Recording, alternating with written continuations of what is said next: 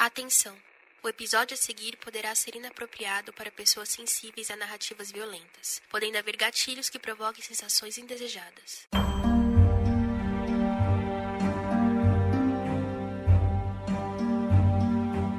Como será ter seus sonhos destruídos em uma fração de segundos?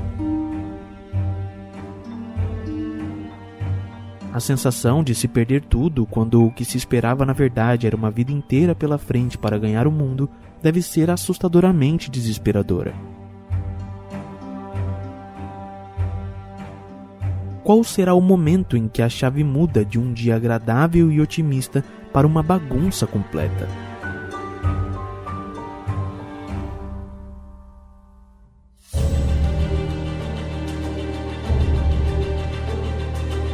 Será que se a gente soubesse o momento exato em que tudo vai dar errado, que nossos sonhos serão jogados no lixo, conseguiríamos fazer alguma coisa para mudar esta realidade?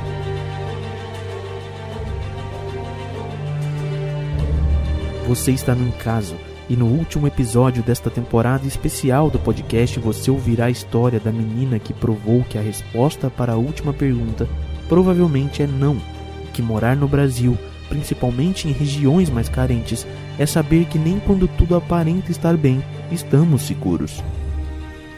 O caso Agatha Félix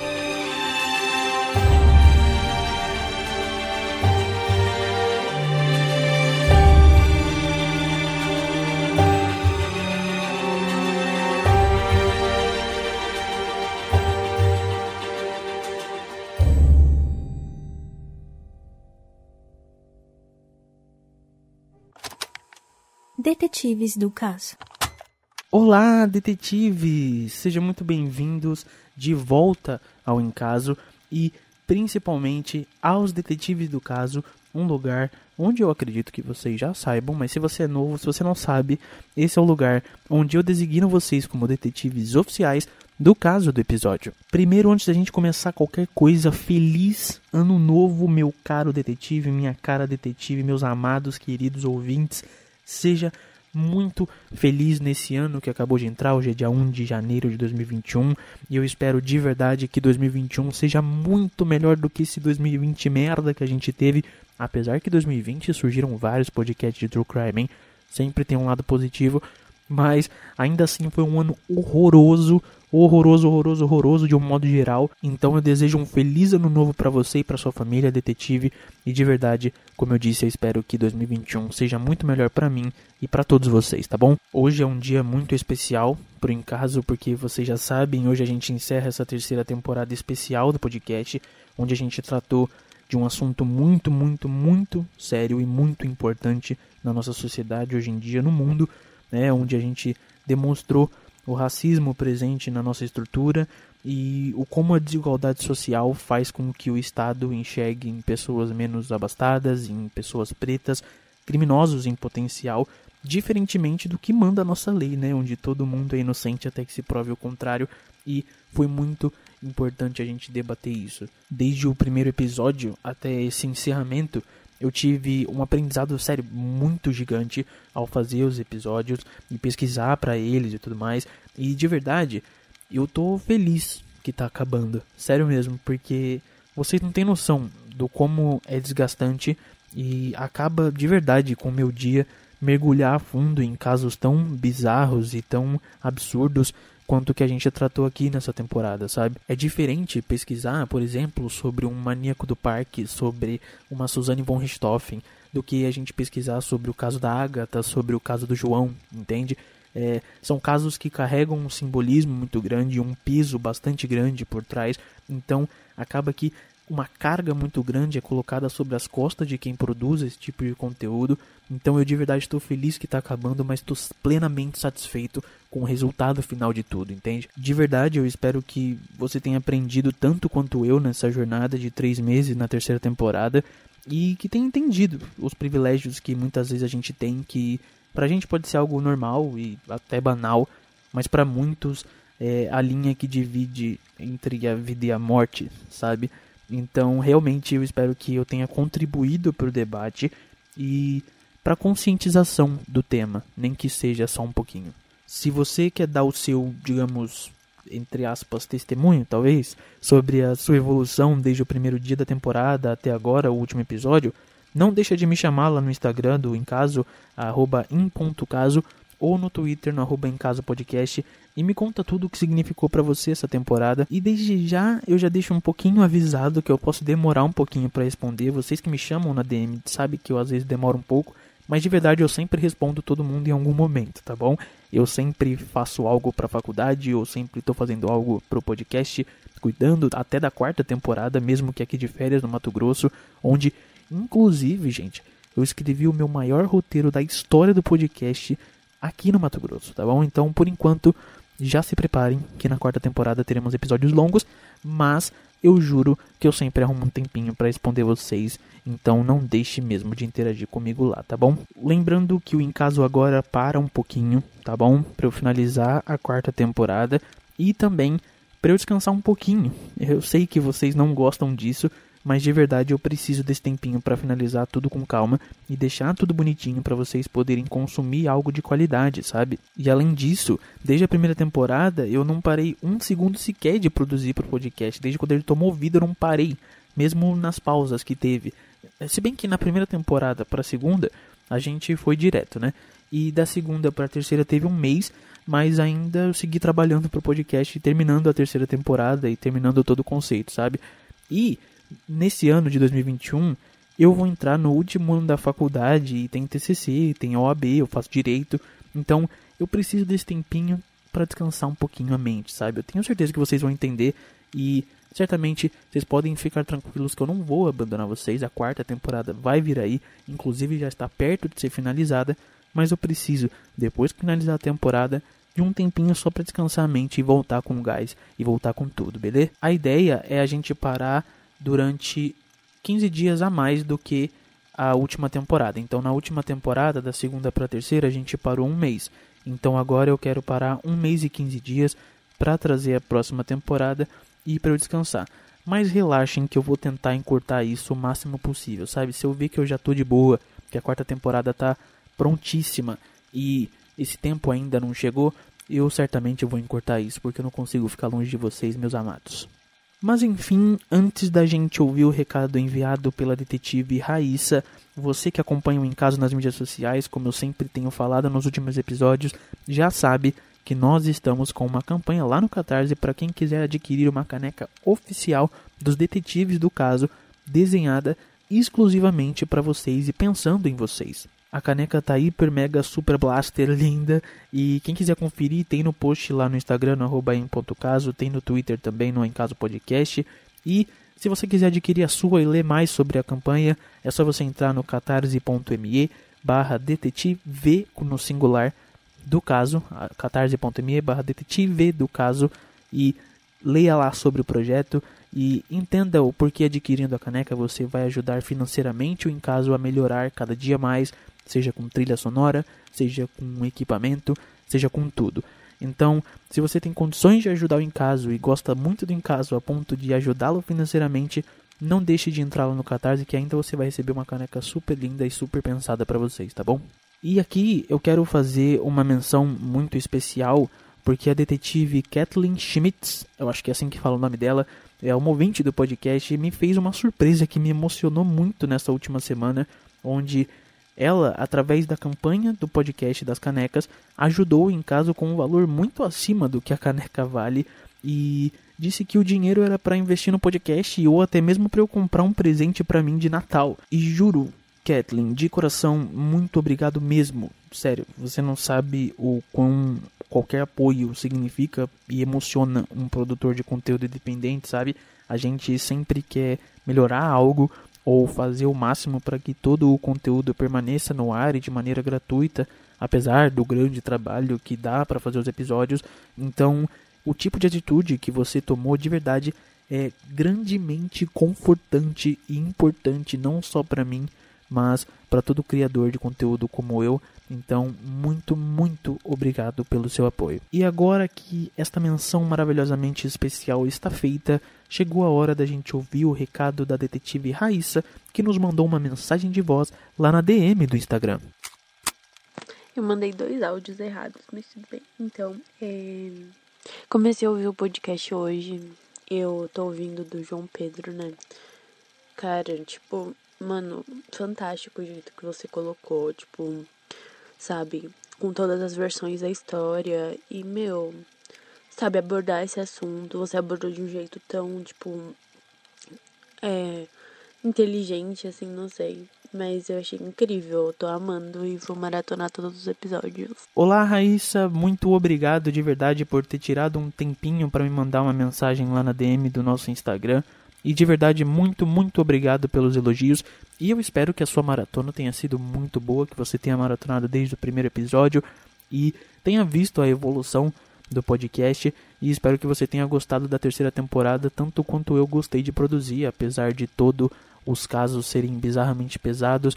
Foi muito bom, foi um aprendizado muito grande. E eu fico feliz que você, e não só você, mas outros, outros ouvintes também, percebam que eu gosto de apresentar todas as versões da história e em primeira pessoa. Eu gosto de ir junto com todas as versões da história, de levar vocês junto com todas as versões da história, olhando para frente da cena do crime ou da cena do contexto, para depois a gente olhar de cima e ver num contexto geral, sabe? Por que, que eu falo isso?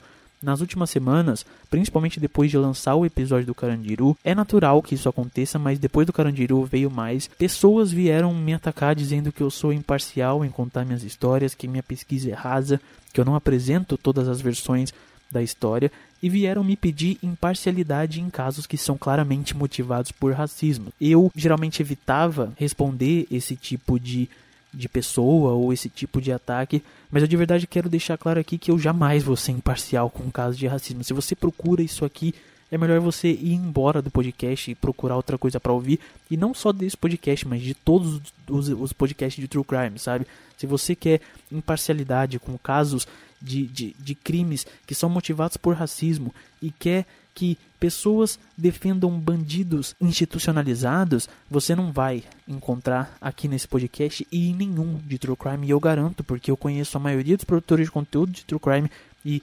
certamente você jamais vai encontrar esse tipo de conduta em qualquer podcaster de true crime que você quiser ouvir. Então, se você realmente isso eu não falo para vocês, detetives, eu faço falo só para essa pessoa e para essas pessoas que vieram me atacar. Se você procura imparcialidade em casos como esse, você não merece ser um detetive, você não merece ser nada mais além do que você já é um bosta, ok? Raíssa, peço perdão pelo desabafo, mas eu precisava falar isso e eu espero que você entenda. Mas de verdade, eu aprecio muito a sua interação lá no Instagram. De verdade, fico muito feliz que você e outros ouvintes interajam muito comigo e são vocês que dão forças para continuar.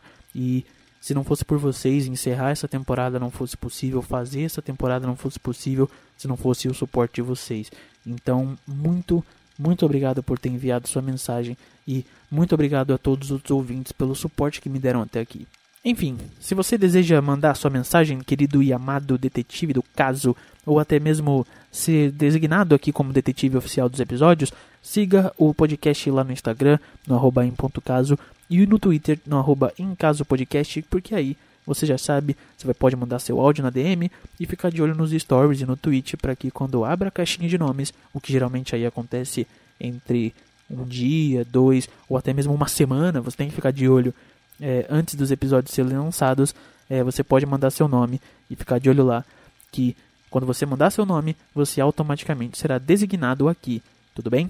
Já enrolei demais, vamos lá designar os detetives oficiais do caso deste episódio. E nós vamos começar hoje com a Erika Gales, que está aqui sempre marcando presença. A Thaís também, mais uma vez, vem comigo nesse caso. A Juliana Serpa, lá do Rio de Janeiro. O Samuel William, mais uma vez. O Henrique, lá de Fortaleza. A Jaine Garcês, que diz aqui Amaro em caso e que eu sou a companhia dela no trabalho. Olha só, muito obrigado, Jaine, pelo carinho.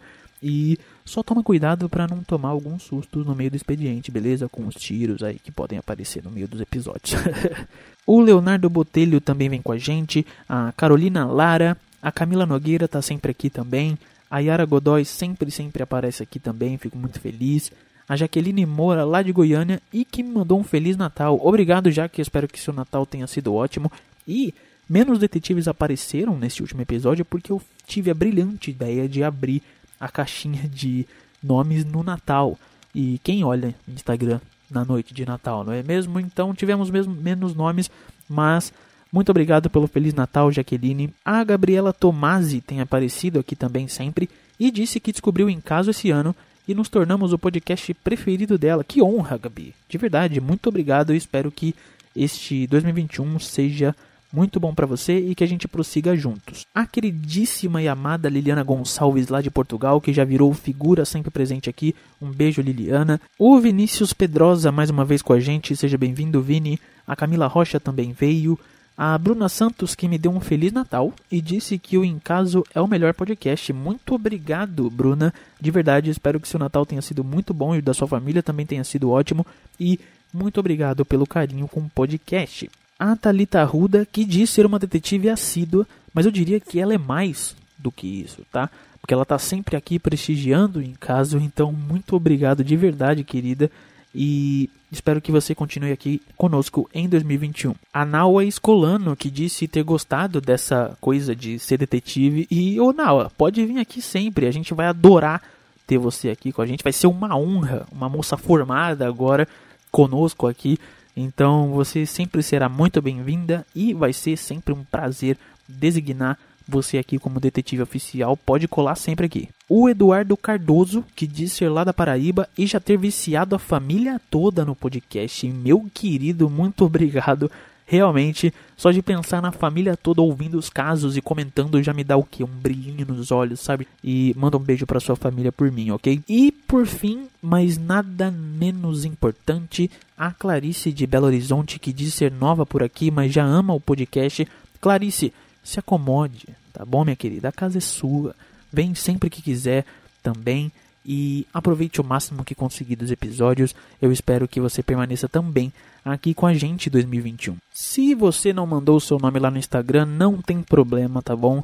Eu quero que você venha comigo nesse caso também. Essa é só uma forma, como eu sempre gosto de falar, que eu criei para homenagear vocês ouvintes e fazer com que vocês se sintam ainda mais imersos dentro dos episódios. Enfim, chegou a hora de eu abandonar você. Brincadeira, jamais abandonaria, mas chegou a hora de eu ir embora. Eu espero mais uma vez de verdade que vocês tenham aprendido tanto quanto eu. Foram três meses incríveis. O Em Caso cresceu bastante nessa terceira temporada. Várias pessoas novas chegaram através desta terceira temporada. Então eu espero que você tenha aproveitado muito, aprendido tanto quanto eu. Foram três meses de uma mão na consciência absurda a cada 15 dias, colocando a mão na consciência dos nossos privilégios e do com as coisas do dia a dia são sim privilégios, por mais que não pareçam. E, enfim, foi muito bom ter você aqui e eu espero de verdade que você tenha gostado de estar comigo. E antes da gente ir lá pro episódio contar essa história da Agatha que é muito muito triste, ainda não acabou. Vocês ainda vão ter uma dose aí nessa season finale de, de, de puro racismo e de pura. Enfim, vocês vão ver. Mas eu quero agradecer em especial a Isadora Garcia, a ilustradora do podcast nessa terceira temporada, que ilustrou de uma maneira brilhante e de uma maneira muito sensível todas as capas dos episódios é, da terceira temporada. Isadora, muito obrigado por ser tão humana, por ter entendido a proposta dessa terceira temporada. Muito obrigado por, por todo o trabalho que você realizou aqui. Eu tenho certeza que os meus detetives adoraram e conseguiram olhar para as capas dos episódios e sentir tudo aquilo que o episódio quis passar para elas, porque se não fosse você fazendo isso, não não seria não seria a mesma coisa, sabe? Então muito muito obrigado pelo trabalho que você fez e Detetive, se você ainda não segue a Isadora no Instagram, onde ela publica os trabalhos dela, é só você ir no arroba Isadora Ilustra, que é, você vai poder conferir todos os trabalhos dela e ver o quão talentosa essa garota é. Enfim, meus amores, agora que vocês estão designados, falei muito, falei por quase 20 minutos aqui com vocês, mas é, é a saudade, sabe? Tô, tô, tô relutante em ficar esse tempinho longe de vocês, mas enfim, agora que. Eu falo muito enfim, né?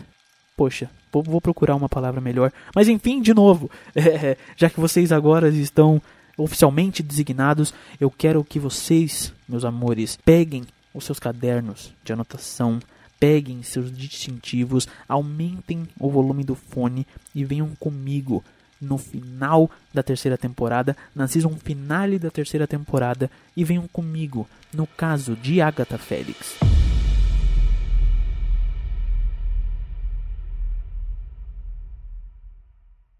Vanessa Salles e Adegilson Félix souberam que acertaram no modo como decidiram criar sua filha Ágata quando esta completou seus oito anos.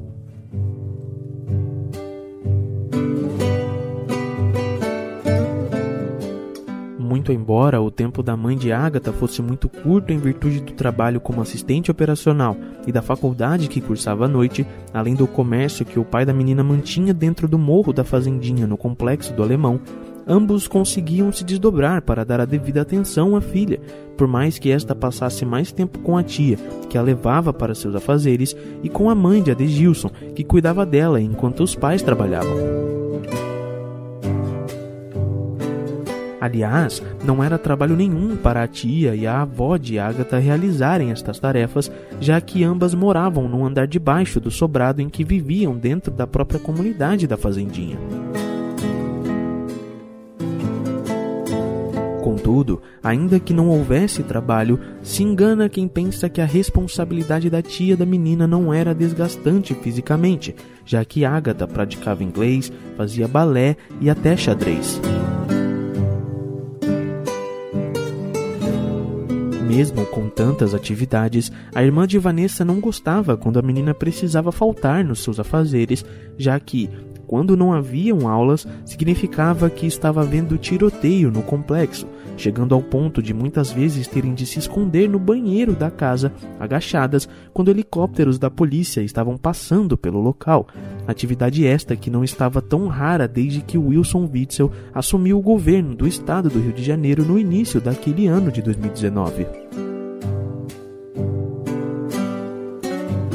A mãe de Agatha não sabia o que dizer para sua filha quando ela implorava para que conversasse com os policiais e pedissem para estes pararem de atirar em torno de sua casa, fato este que lhe cortava o coração de diversas maneiras.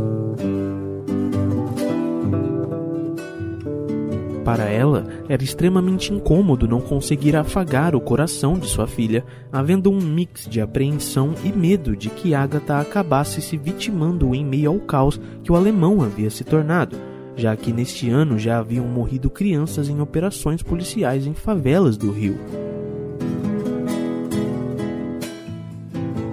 Porém, apesar desta realidade presente na vida de quase todas as famílias do complexo do alemão, a família Salis Félix era feliz, havendo muito amor envolvido entre eles. Como é de se notar, Agatha se demonstrava uma menina extremamente inteligente e avançada em sua idade, já sabendo ela jogar xadrez sozinha e de falar inglês em nível avançado para uma menina tão nova, havendo desenhos por todo o seu quarto, onde palavras em inglês escritas pela menina não eram tão difíceis de se encontrar. Notando isso, os pais da menina decidiram conversar entre si e entenderam que a garota merecia um esforço da parte deles para que tivesse um estudo mais completo, decidindo eles que matriculariam Agatha numa escola particular naquele ano. Contudo, havia um dilema. O aniversário da menina estava chegando e todo ano a família se reunia e juntava um dinheirinho para organizar uma festa com balões, painéis, bolos e lembrancinhas. Se optassem por colocar a menina na escola particular, o dinheiro da matrícula e do material necessário iria consumir todas as economias do aniversário, impossibilitando assim a festinha. Foi então que decidiram chamar Agatha para uma conversa séria. Quando colocaram sua filha numa cadeira e dialogaram com a menina, Vanessa e Adegilson se surpreenderam com a reação da mesma.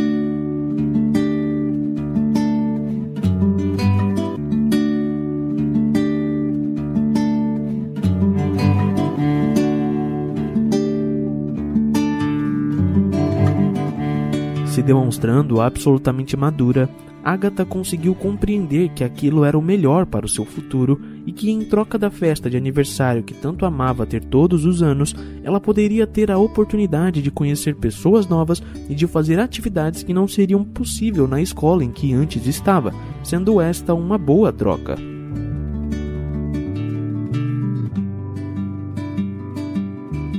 Logicamente, Agatha foi acalmada por seus pais logo de cara quando estes disseram que a data especial não passaria em branco, mas a sobriedade da menina em entender as circunstâncias que envolvem a vida surpreenderam os pais.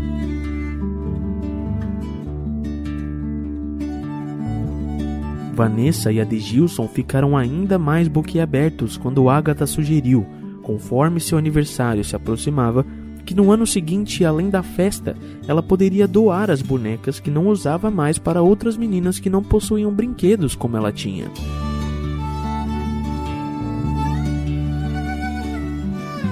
Emocionados, os pais da menina instantaneamente acataram a ideia de Agatha já estando eles com a intenção de lapidar o proposto por sua filha, planejando em fazer uma ação social na comunidade no dia do aniversário dela no ano seguinte, ao invés de somente sair doando os brinquedos como Agatha sugeriu.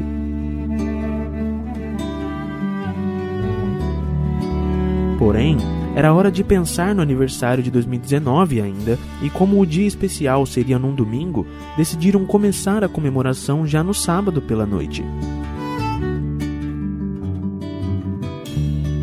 Assim, a família Salles Félix foi se divertir em um parque da cidade do Rio e, quando voltaram, logo que entraram na residência, já estavam todos cantando parabéns, já que o horário era próximo da meia-noite de domingo. No dia seguinte, enquanto Vanessa fazia um bolinho para mais tarde, Agatha abria seus presentes que havia ganho de seus pais, avós, tios e tias, toda animada com tanto carinho à sua volta. Pela tarde, Agatha ficou surpresa quando, chamados pela sua mãe, seus primos haviam chego em sua residência para poderem brincar juntos, já que em sua mente seria somente ela e seus pais. Para finalizar o dia, os pais da menina a levaram em uma pizzaria, já sabendo eles que a pequena Agatha era mais do que fã da comida demonstrando eles com isso que, por mais que as coisas estejam apertadas e difíceis, todo pai e toda mãe sempre fará um esforço para agradar e fazer a vontade de seus filhos.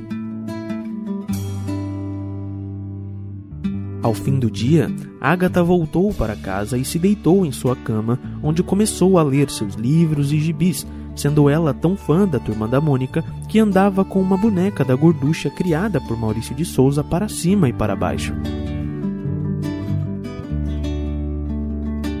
Ágata, como toda boa criança, desde cedo já começava a pensar o que poderia ser quando crescesse, sonhando ela em ser modelo, bailarina e até médica, o que até a motivava a continuar lendo bastante, já que sua mãe havia lhe dito que para ser médica teria de ler e estudar muito.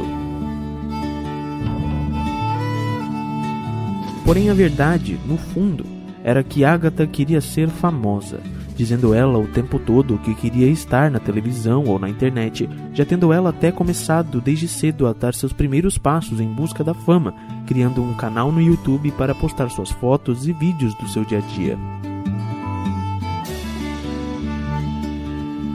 Ainda que Agatha fosse uma menina acima da média para os padrões de inteligência de uma garota de 8 anos, Agatha nunca deixou de ser uma garota comum com pais trabalhadores e financiadores de seus maiores objetivos, que gostava de brincar, ser feliz e sonhar em um dia mudar o mundo. Conforme setembro de 2019 se aproximava, com o passar dos meses Agatha ficava cada vez mais ansiosa.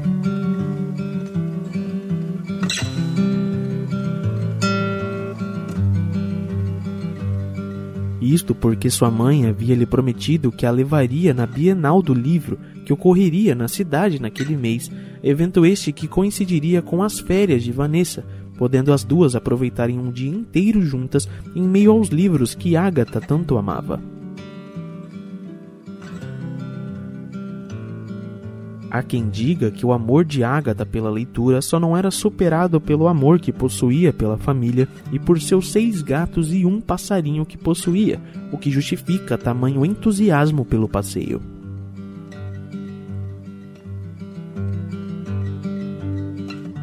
Quando o dia do passeio começou, Agatha estava obviamente muito animada, mas o que surpreendeu sua mãe foi que, ao fim do dia, Agatha não aparentava estar exausta assim como ela estava, parecendo que a menina poderia aguentar mais uma maratona igual a daquele dia, pelo menos mais umas duas ou três vezes.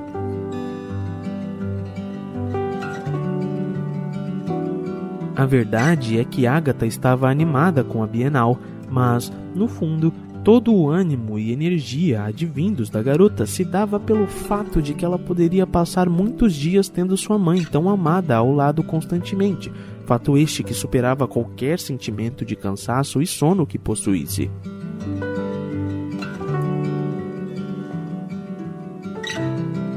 O mês de setembro passou a se mostrar o melhor daquele ano quando, passeando com sua mãe no shopping, Agatha Félix foi abordada por um modelo que, abismado com a beleza da menina, pediu para tirar uma foto dela.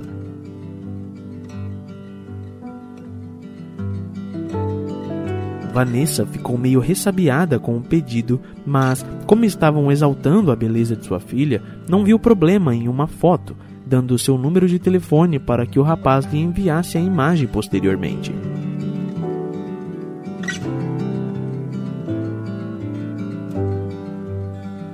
A surpresa veio quando, em alguns dias, uma agência de modelos pediu para que a menina fosse até lá para que realizasse algumas fotos para a montagem de um book, book este que seria bancado totalmente pela agência.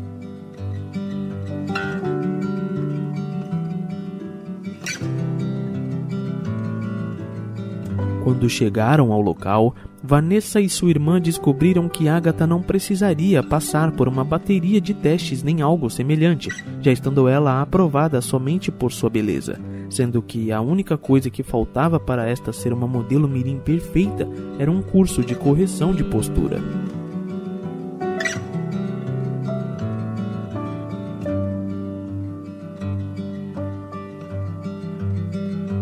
Se iniciava ali em setembro de 2019, no mês onde poderia passar dias com sua mãe, podendo passear quantas vezes quisesse, os passos que poderiam fazer com que Agatha realizasse dois sonhos de uma só vez: o de ser modelo e o de ser famosa.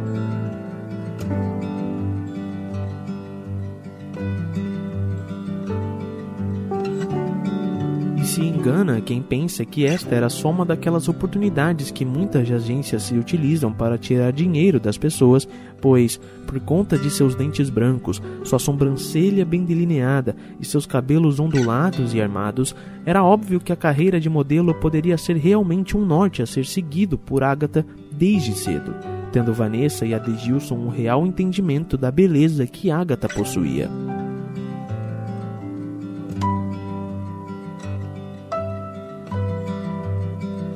Para Agatha, a única coisa ruim do mês de setembro estava sendo o fato de que tinha de continuar indo para a escola todas as tardes, muito embora gostasse de brincar e realizar as atividades que o colégio impunha.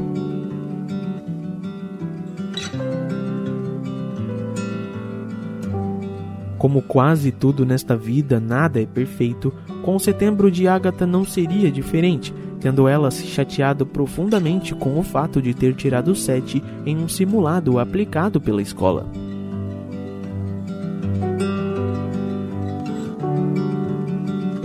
A menina, estudiosa e muito inteligente, não se contentava em estar somente na média, querendo ela sempre estar acima do padrão com seus 8, 9 e 10 de nota.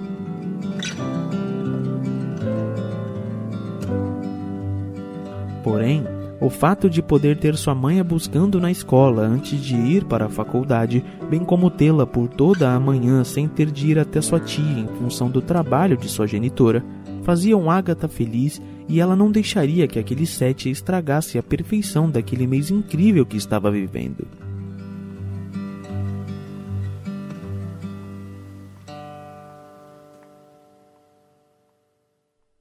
O dia 20 de setembro estava sendo mais um dia daquele mês incrível que Agatha estava vivendo.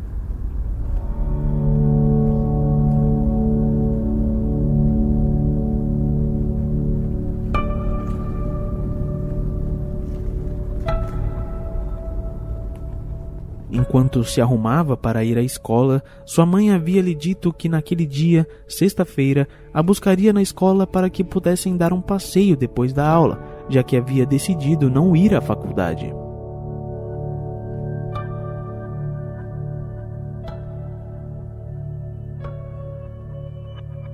Naturalmente, é possível imaginarmos como ficou a menina Agatha com tal notícia, já tendo ela planejado todo o passeio em sua cabeça, querendo ela ir ao shopping.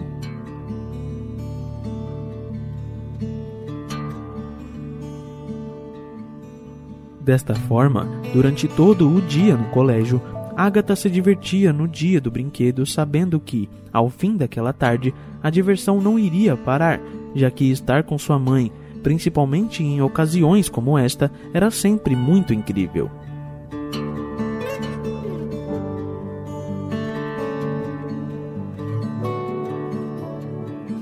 Quando às 18 horas chegou, Agatha foi correndo para o portão de saída e, ali, quando avistou sua amada mãe, correu para seus braços, ansiosa pelo que estava por vir.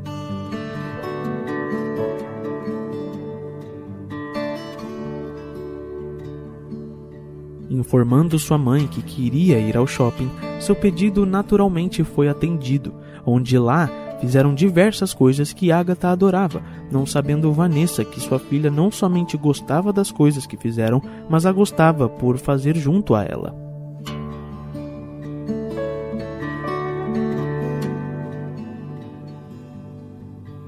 Quando as 21 horas se aproximava e o shopping começava a dar indício de que iria começar a fechar, Vanessa pegou Agatha pelas mãos e foi até um ponto onde iria pegar uma van ou uma Kombi para poderem voltar ao complexo do alemão, já que dentro da comunidade da fazendinha não transitava ônibus.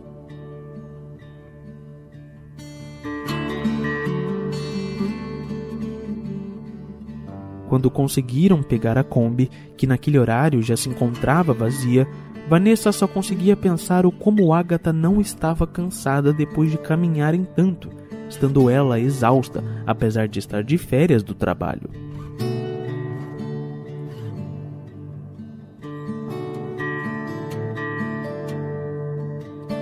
Quando olhava pela janela, Vanessa conseguia enxergar que, apesar da realidade difícil e da correria no trabalho dela e de seu marido para prover em sua casa, ela era uma pessoa feliz, tendo sido abençoada por Deus com uma família incrível a qual não trocaria por nada.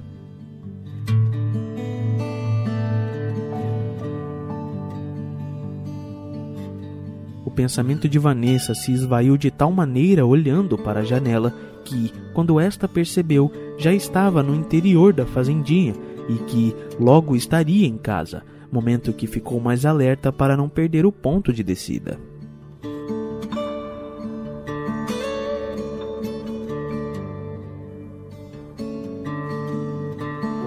Passado alguns minutos, alguns dos poucos passageiros dentro do veículo solicitou que o motorista parasse para que pudessem desembarcar, bem como que o mesmo fosse ao porta-malas e o abrisse para que pudessem pegar seus pertences.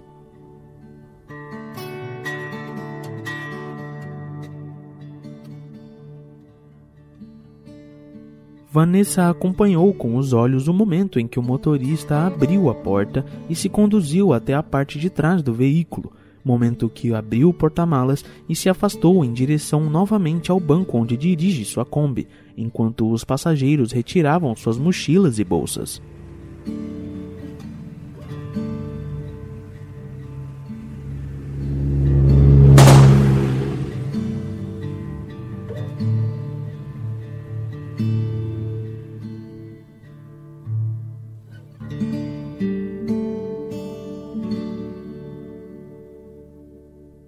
De repente, Vanessa passou a não entender nada do que estava acontecendo, somente tendo ela visto uma moto passando em alta velocidade ao lado da Kombi onde estava e um barulho de tiro, oportunidade que instintivamente se jogou no chão do carro e puxou sua filha para baixo.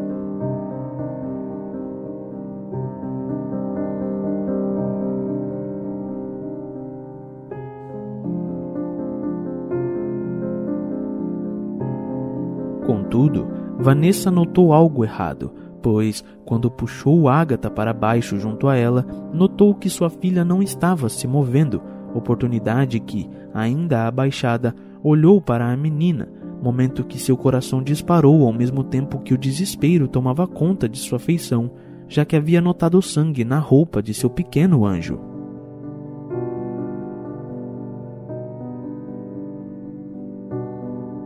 Vendo aquela cena e com os momentos bons com sua filha passando pela sua cabeça, Vanessa começou a gritar que sua filha havia tomado um tiro, momento que, com o desespero das pessoas ao redor, uma pessoa se ofereceu para levar a menina ao hospital, entrando Vanessa no banco de trás e colocando sua filha deitada com a cabeça em seu colo.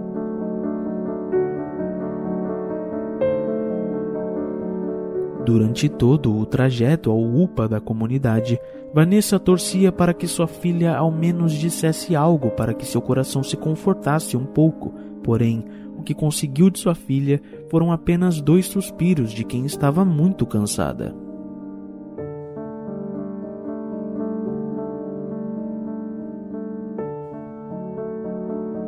Logo que chegou ao UPA, Agatha foi imediatamente encaminhada ao centro cirúrgico do Hospital Getúlio Vargas, tendo Vanessa, nesse tempo, se dividido entre as orações, os avisos aos familiares que agora se conduziam ao hospital e o choro doído de quem sentia estar perdendo sua metade.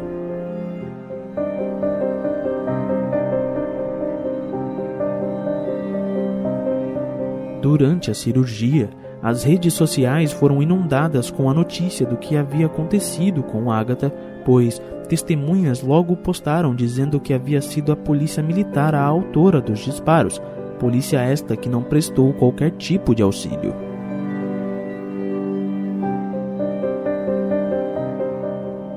O nome de Agatha Felix se tornou trending topic no Twitter enquanto estava na sala de cirurgia, pois o ocorrido com a menina veio em uma época onde as políticas de segurança pública do Estado e de todo o país estavam sob forte debate, já que em 2019 houve um aumento muito grande da morte de civis em ações policiais, além do fato de que quatro crianças inocentes já haviam morrido naquele ano por uma bala vinda de uma arma da polícia do Rio de Janeiro.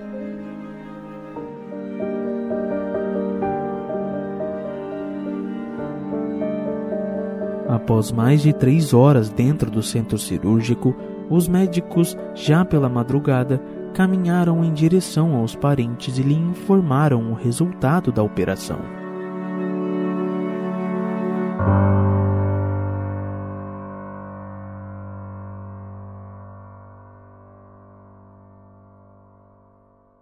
Mais uma criança morreu vítima da violência no Rio. A menina Ágata, de 8 anos, foi baleada dentro de uma Kombi no complexo do Alemão essa noite. Um, um, mais uma vai atirou,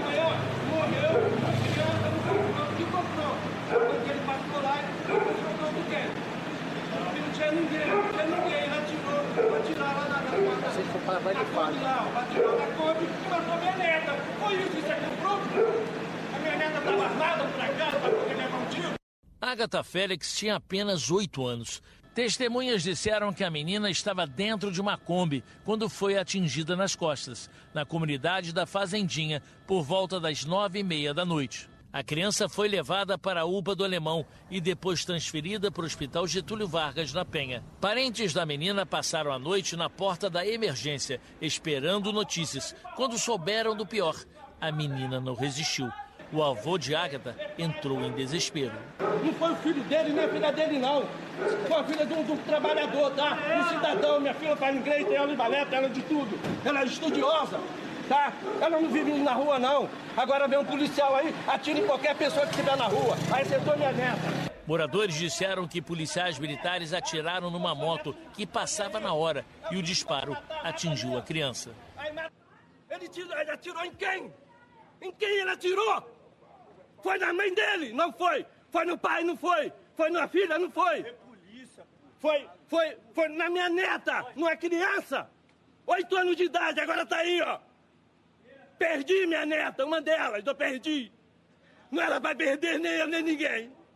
Porque ela tirou numa Kombi que não tinha nada a ver. Ele atirou com a minha Ele atirou na cobra acertando a minha neta, irmão. Ágata é a quinta criança morta por causa da violência no estado deste ano.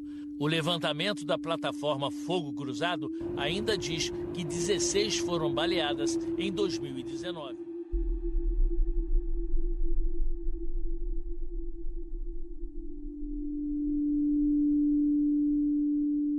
Para os policiais da unidade de polícia pacificadora da comunidade da Fazendinha, o dia 20 de setembro de 2019 era só mais um dia comum.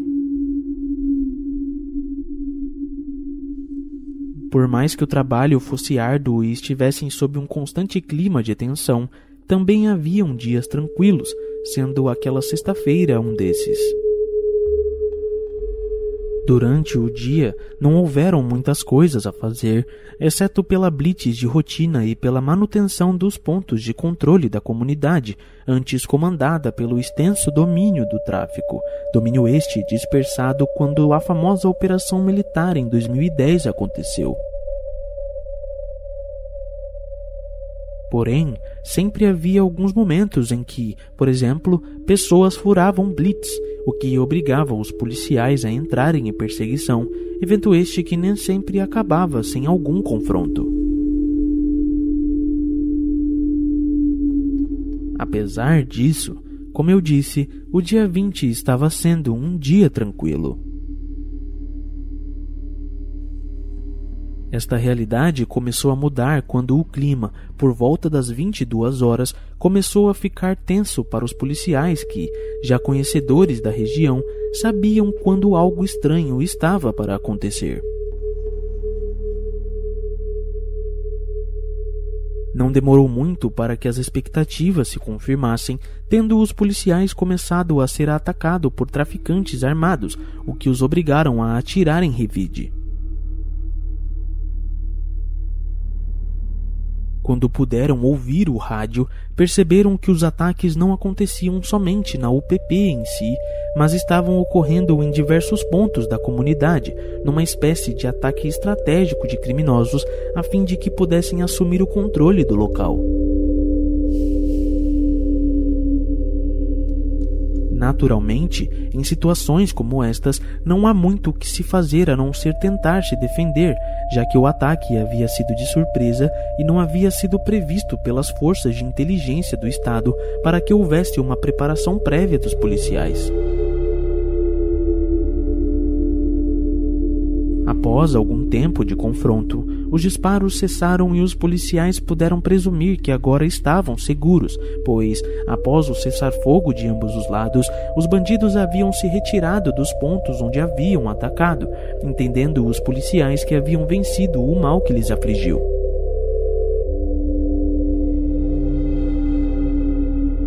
Porém, não demorou muito para que diversos moradores do local começassem a informar que uma moradora da comunidade havia sido atingida no confronto armado, tendo esta sido encaminhada ao Hospital Getúlio Vargas.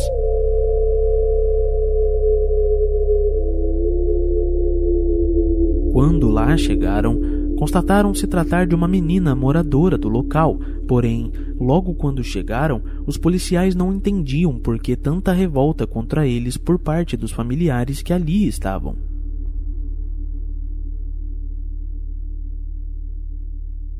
Quando pediram informações aos médicos de plantão, os mesmos informaram aos agentes da lei que a menina havia passado por uma cirurgia mas que não havia resistido aos ferimentos provocados por projétil de arma de fogo e havia falecido, tendo eles ficado tristes com a notícia.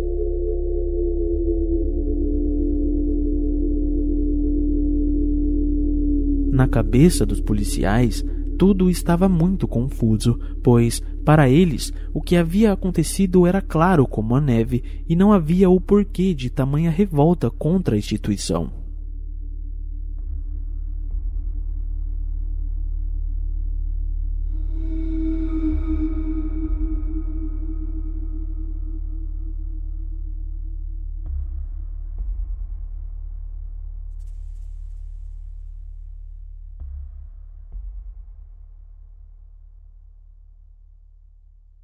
Já na madrugada em que Agatha Félix morreu, foram realizadas manifestações na entrada do morro da Fazendinha, em protesto à ação policial que matou a pequena menina.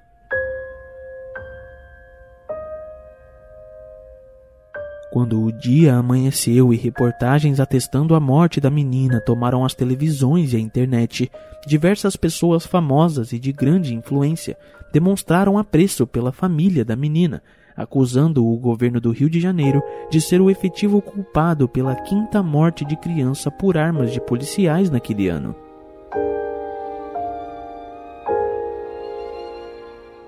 Wilson Witzel, que se elegeu prometendo à população que daria tiros na, aspas, cabecinha de criminosos, um mês antes ao ocorrido, havia dito algo que lhe serviu muito bem um mês depois. E aqueles que não se entregarem, não tirarem o fuzil do tiracolo, serão abatidos. Porque não merecem viver aqueles que atiram contra o povo e contra a população do estado do Rio de Janeiro. Exatamente por conta desta política de segurança pública sanguinária implementada pelo estado do Rio, é que Agatha Félix se tornou um símbolo sendo que a carapuça do tamanho exato a da cabecinha do governo do estado não deixaria que as investigações caminhassem para um rumo onde se perderia e não colocaria na cadeia os efetivos culpados pelo tiro.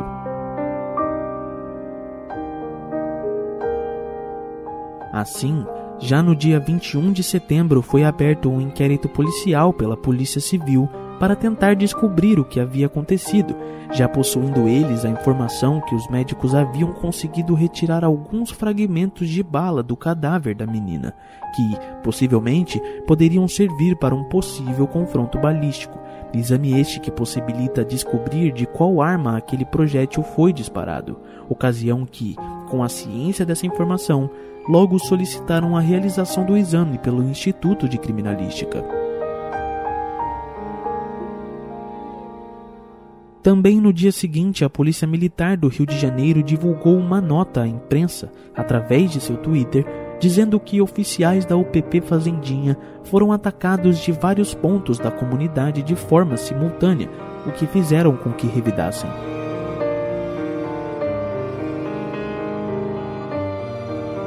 Apesar dos entre aspas esclarecimentos da Polícia Militar, Diversas testemunhas seriam ouvidas a fim de verificar qual a versão era mais verossímil, se a dos agentes policiais ou a da família da menina morta.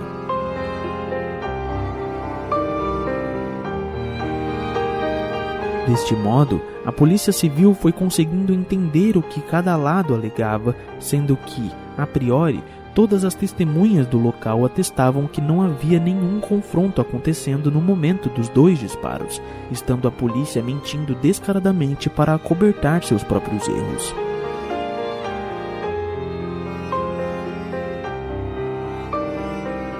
Contudo, familiares e envolvidos no acontecido não conseguiam pensar em nada que não fosse a partida precoce da menina Ágata, estando seus corações partidos e desacreditados quanto ao futuro, ainda que muitos que compareciam às manifestações não conhecessem diretamente a menina ou a família, somente possuindo a empatia e a solidariedade com o ser semelhante que estava passando pela dor terrível e dolorosa de ter de enterrar um ente querido. O olhar inocente também foi uma forma de protestar contra a morte de Agatha Vitória Sales Félix, de 8 anos. Eu só penso no meu filho. Eu tenho 21 anos. Meu filho tem 4 anos. Imagina se fosse meu filho. A mãe dele está como? Moradores do complexo do Alemão, com faixas, balões amarelos, brancos, pediram paz na tarde deste domingo e seguiram em passeata até o cemitério de Inhaúma. Eu quero muita paz no complexo do Alemão. Muita paz para a gente poder estudar. No caminho, os manifestantes encontravam o apoio de muita gente indignada. Temos justiça com as crianças, cara. Eu não aceito, não dá pra aceitar, cara. É demais. Meu coração tá em pedaço. Eu tô perplexo. Eu tenho uma filha de 8 anos. Essa, a morte da Agatha mexeu muito comigo. E tudo que vem acontecendo esse ano, a gente está no estado de guerra. Está no estado de guerra. E eu vim, vim prestar a minha solidariedade e meu apoio. No velório, uma amiguinha que estudava na mesma turma de Ágata passou mal e desmaiou. Teve que ir embora com os pais. No cortejo, a mãe de Ágata segurava uma boneca da filha nos braços. O avô voltou a falar sobre a revolta de perder a neta. Que esse mundo não servia para ela? Deus levou um anjo, mais um anjo para ele. O motorista que dirigia a Kombi onde a menina foi atingida esteve no enterro e falou que viu um policial atirando. Não teve tiroteio nenhum, foi dois disparos que ele deu. Falou que foi tiroteio de todos os lados. É mentira! Mentira! Moradores, amigos, parentes, centenas de pessoas lotaram o cemitério de Inhaúma. É uma criança cheia de sonhos, né, com um coração puro, que não tem nem noção dessa violência, né, do que está ao redor dela. Thank you.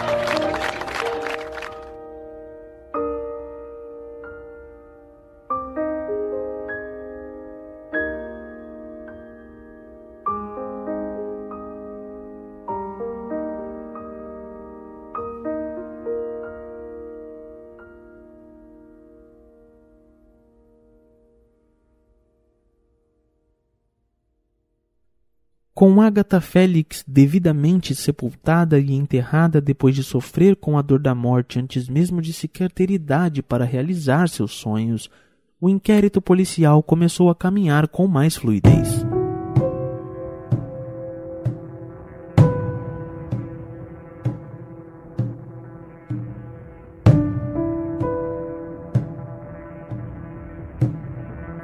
Obviamente, os veículos de mídia e internet estavam em peso cobrando eficiências nas investigações, ainda mais quando o governador do Rio, quatro dias após a morte da quinta criança pelas mãos de sua polícia, publicou no Diário Oficial um decreto que retirava o sistema de bonificação de policiais que reduzissem os homicídios ocorridos em conflitos com criminosos incentivando ainda mais que estes tratassem as operações policiais como se combates de guerra fossem.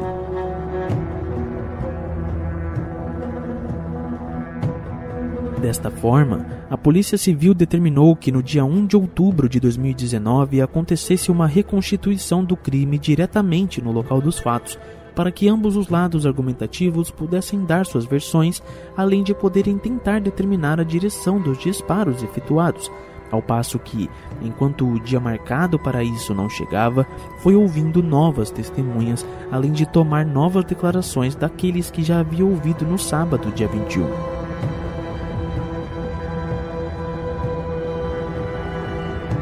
Como você bem ouviu, o motorista da Kombi onde a menina estava alegava incisivamente que havia visto o que ocorreu dizendo que um policial havia dado dois tiros em uma moto que havia passado no local em alta velocidade, momento que errou o tiro e acertou em sua Kombi, que naquele momento estava de porta-malas aberto, e então acertou o Agatha, dizendo firmemente que nenhum confronto estava acontecendo em todo o complexo do alemão no momento dos fatos, o que fez com que o motorista passasse a ser peça-chave para que a versão dada pela família se confirmasse.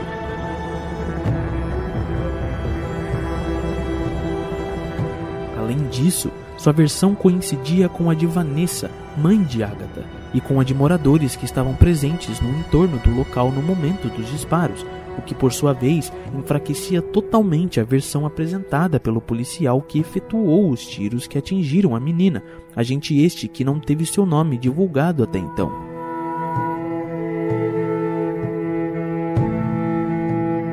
Já os policiais quando ouvidos, se mantiveram na narrativa de que havia tido um grande ataque por parte de criminosos em diversos pontos da favela da Fazendinha, o que fez com que eles tivessem que revidar com diversos tiros para neutralizar a força bélica dos bandidos.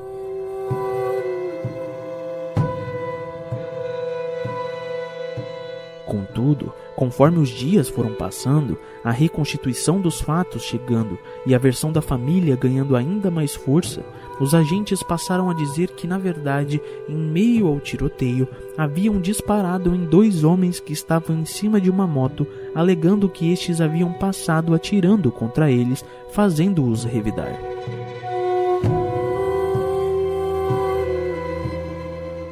Versão policial parecia ser tão fraca e desprovida de lógica que, desde as primeiras notícias, os veículos de imprensa e a internet já tomavam como verdade a versão da família, o que só aumentou após os policiais terem alterado a versão dos fatos apresentada inicialmente por eles. Já tendo todas as testemunhas sido ouvidas, além de já ter sido montado um esboço do que cada parte alegava, era hora de realizar a reconstituição do crime para que a direção do tiro que atingiu Agatha fosse determinada, já tendo chego o dia 1 de outubro.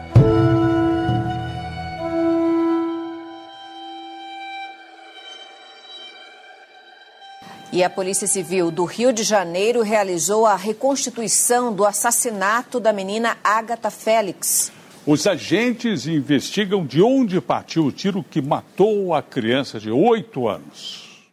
Dezenas de viaturas foram deslocadas para participar da reconstituição no complexo do Alemão, na zona norte do Rio. Três blindados foram estacionados em ruas do entorno. Os policiais trouxeram também a Kombi em que a Agatha Félix foi baleada. O veículo foi posicionado no mesmo lugar onde o caso aconteceu. A equipe contou com quatro peritos, dentre eles um especializado em reprodução simulada. Como a gente pode ver aqui, todo o local foi isolado para os peritos trabalharem. Há uma intensa movimentação aqui no complexo do Alemão. 70 profissionais da Delegacia de Homicídios trabalham nessa reconstituição. Seis testemunhas foram levadas à comunidade, incluindo o motorista do veículo. Aqui a Kombi aparece com a porta traseira aberta, porque, segundo as investigações, um passageiro teria desembarcado e retirado a bagagem quando a menina foi atingida. Inicialmente, os oito policiais militares envolvidos no caso se negaram a participar. Mais tarde, três mudaram de ideia. Dois estavam no momento do disparo eles sustentaram que ficaram atrás deste poste quando foram atacados por criminosos em uma moto. Há a suspeita de que o tiro bateu na estrutura antes de atingir a garota. Segundo os policiais, o garupa dessa moto passou atirando. Os policiais teriam feito o disparo para revidar esse, esse ataque. Como você ouviu na reportagem, os policiais oficializaram de vez a mudança de versão quanto aos fatos no momento em que se realizou a reconstituição do crime.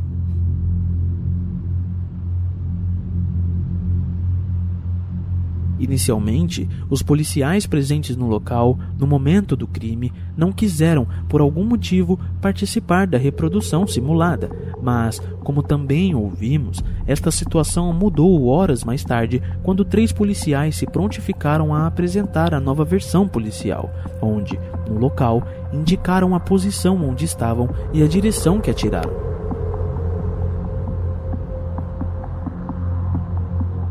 Quando os policiais apontaram a posição onde se encontravam, os investigadores e peritos tiveram um insight e puderam constatar que a posição indicada pelos policiais coincidia com uma possível trajetória de projétil que atingiu um poste perto de onde a Kombi estava, visto que, logo que chegaram à fazendinha, mais precisamente no local onde ocorreu a morte de Agatha, constataram uma marca de tiro num poste próximo ao local onde o veículo estava parado, mas até então, quando a perceberam inicialmente, ela era meramente aleatória. Assim, conforme a reprodução simulada se desenvolveu, os peritos e todos os envolvidos puderam, naquela ocasião, elaborar uma teoria que parecia ser a mais verossímil entre as versões apresentadas, acreditando terem eles definido qual teria sido a trajetória da bala que acertou Agatha. Mas, para que a confirmação de tal hipótese viesse, seria necessário aguardar a vinda do laudo do confronto balístico elaborado pelo Instituto de Criminalística.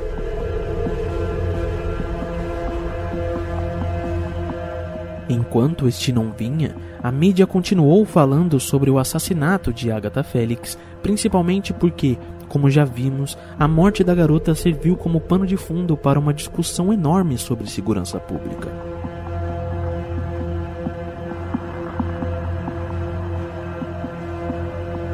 Além da frieza de Wilson Witzel no que tange a seu modus operandi em transformar as comunidades em campos de guerra, onde utiliza até mesmo helicóptero, Jair Messias Bolsonaro e seu então ministro da Justiça, Sérgio Moro, também estavam constantemente na pauta quando o assunto era Agatha Félix.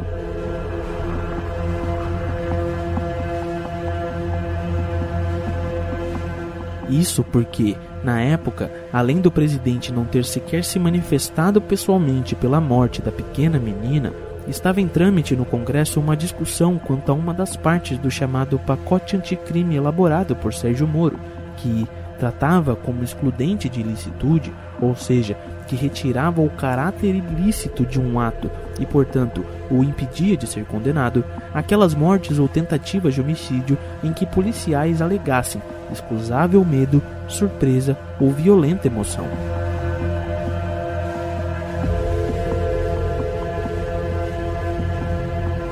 Desta forma, por exemplo, se esta parte do pacote de crime já estivesse em vigência no momento do ocorrido, ainda que a versão da família de Agatha restasse comprovada, poderia o policial atirador sequer ser processado, já que poderia ele alegar que agiu por excusável medo, surpresa ou até por violenta emoção, já que era sabido que um dos colegas de profissão do atirador tinha morrido dias antes, estando ele, portanto, tenso e com medo de também falecer.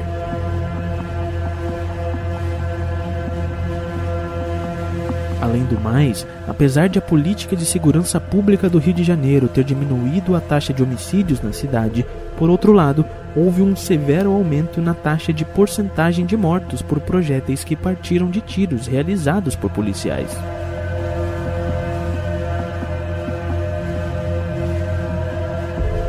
Em meio aos debates quase que constantes nas redes sociais, além de famosos expressando suas opiniões e críticas quanto ao governo, bem como a não divulgação do nome do policial atirador, o laudo do exame balístico chegou aos autos e, com isso, além do inquérito policial poder ser finalizado e o nome do policial ser finalmente revelado, os investigadores puderam confirmar que a teoria que elaboraram no dia da reconstituição do crime estava correta.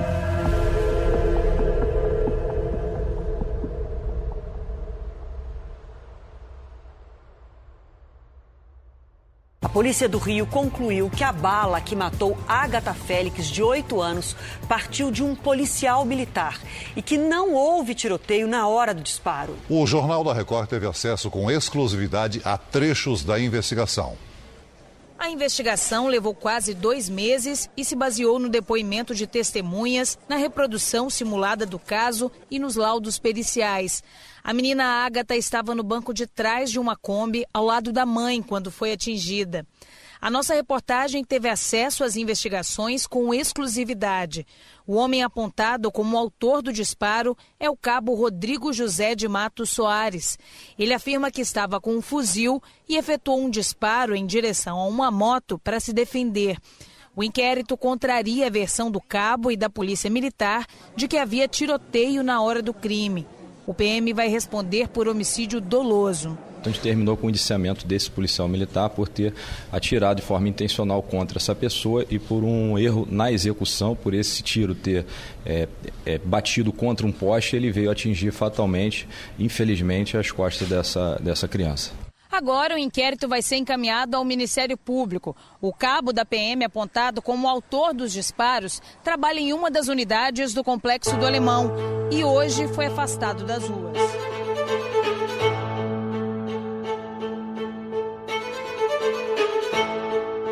Rodrigo José de Matos Soares era o nome do policial que, naquela noite do dia 20 de setembro de 2019, estava tenso e pensativo com a morte de seu colega de profissão dias antes.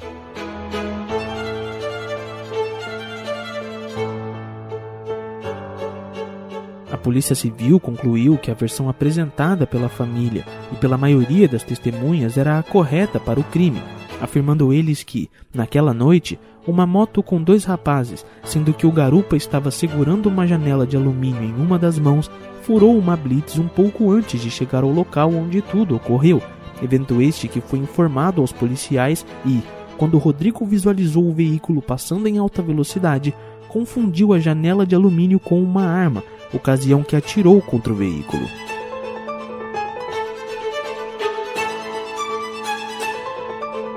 Contudo, ao disparar seu fuzil duas vezes, Rodrigo naturalmente errou o tiro, visto que seria necessário uma perícia muito grande em armamentos para conseguir acertar um disparo em uma moto em alta velocidade.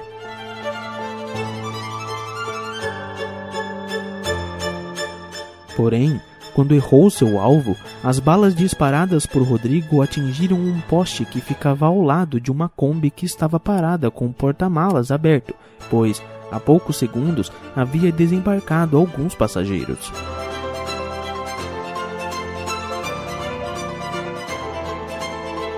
Quando os projéteis disparados atingiram o poste, estes se destruíram em pequenos fragmentos, momento que um destes atingiu o banco onde Agatha estava, atravessando este e, portanto, atingindo Agatha, que naquele momento voltava de um passeio com sua mãe.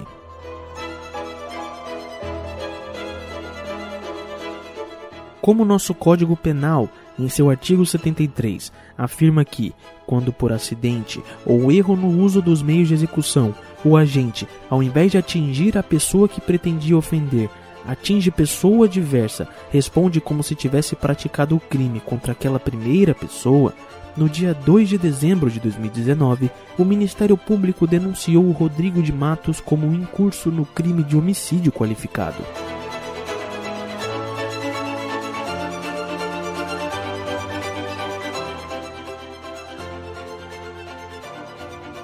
O processo ainda está em curso na fase de produção de provas, tendo a última audiência sido realizada no dia 26 de novembro de 2020.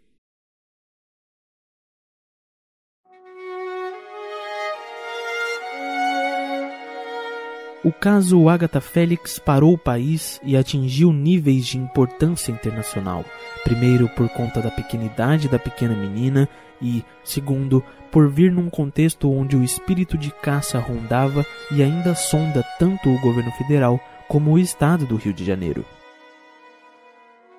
Porém, mais do que falarmos a respeito da política do primeiro a tirar e depois perguntar do Estado, é necessário ser falado que as condições psicológicas de trabalho da polícia também não são nada favoráveis para que a mudança deste tipo de contexto ocorra, já que os agentes estão quase que a todo tempo trabalhando com medo de ter de entrar em um confronto e acabar morrendo sem poder se despedir da família. Eu tenho a absoluta certeza de que se os policiais pudessem escolher não terem nunca de entrar em confronto, ou até mesmo de provocá-lo, certamente eles escolheriam essa opção, pois, se por um lado a polícia brasileira é uma das que mais matam, por outro é uma das que também mais morrem. Contudo, quando a gente olha para o problema, ele é muito mais profundo do que já aparenta ser, pois toda essa tensão policial e todo o medo que as comunidades possuem provém de um Estado que não prepara seus agentes, que não os paga da maneira que devia, que usa a intervenção policial como palanque para fazer política, sem se importar se morador de favela, que acorda cedo todo dia de manhã para trabalhar, ou que só está voltando para casa depois de um passeio, pode morrer em virtude disso. A ganância dos políticos, o racismo estrutural e a desigualdade social enraizada em suas ordens estão fortemente presentes, pois Parece que é argumento batido e clichê, mas a polícia jamais entra atirando em bairro nobre e não dá dura em homem branco de cabelo loiro e olhos claros. E eu afirmo com tranquilidade isso para vocês, detetives, porque eu, homem branco de olhos claros, todas as vezes em que fui parado pela polícia, estava acompanhado de algum homem negro, algum amigo meu que era negro. E os primeiros a ser abordado foi os meus amigos negros e eu só parei porque eu estava acompanhado deles, porque se eu quisesse continuar andando normalmente, eu poderia, porque o foco da abordagem não era eu. E aí eu pergunto, onde é que está a raiz do problema? Até quando a gente vai dizer que as vidas negras importam, quando na real a gente só consegue enxergar desigualdade e discriminação advindo daqueles que deveriam nos proteger? Até quando a gente vai colocar no governo pessoas que possuem como objetivo atirar na cabeça de outras pessoas, quando o nosso Código Penal e nosso sistema criminal como um todo tem como um objetivo principal a ressocialização do delinquente e a reinserção dele na sociedade.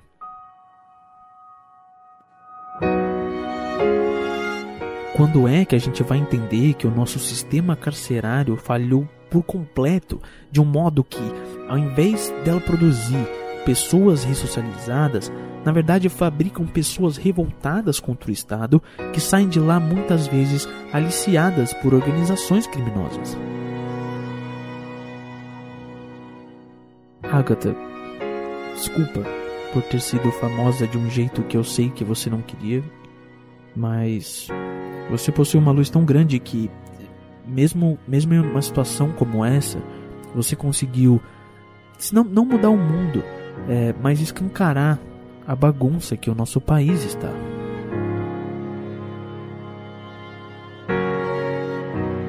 A gente foi na Bienal, eu mostrava para ela Filha, a leitura pode te, te mostrar vários caminhos. Você pode ir para onde você quiser com a leitura e ela lia. Ela foi para a TV da forma mais cruel, da forma que eu mais temia. Ela foi para a TV da forma que ninguém queria.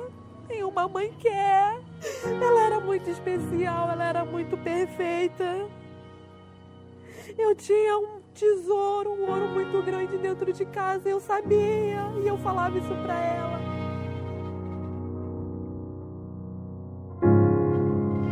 Descanse em paz, Agatha. A terceira temporada do Encaso foi dedicada a você.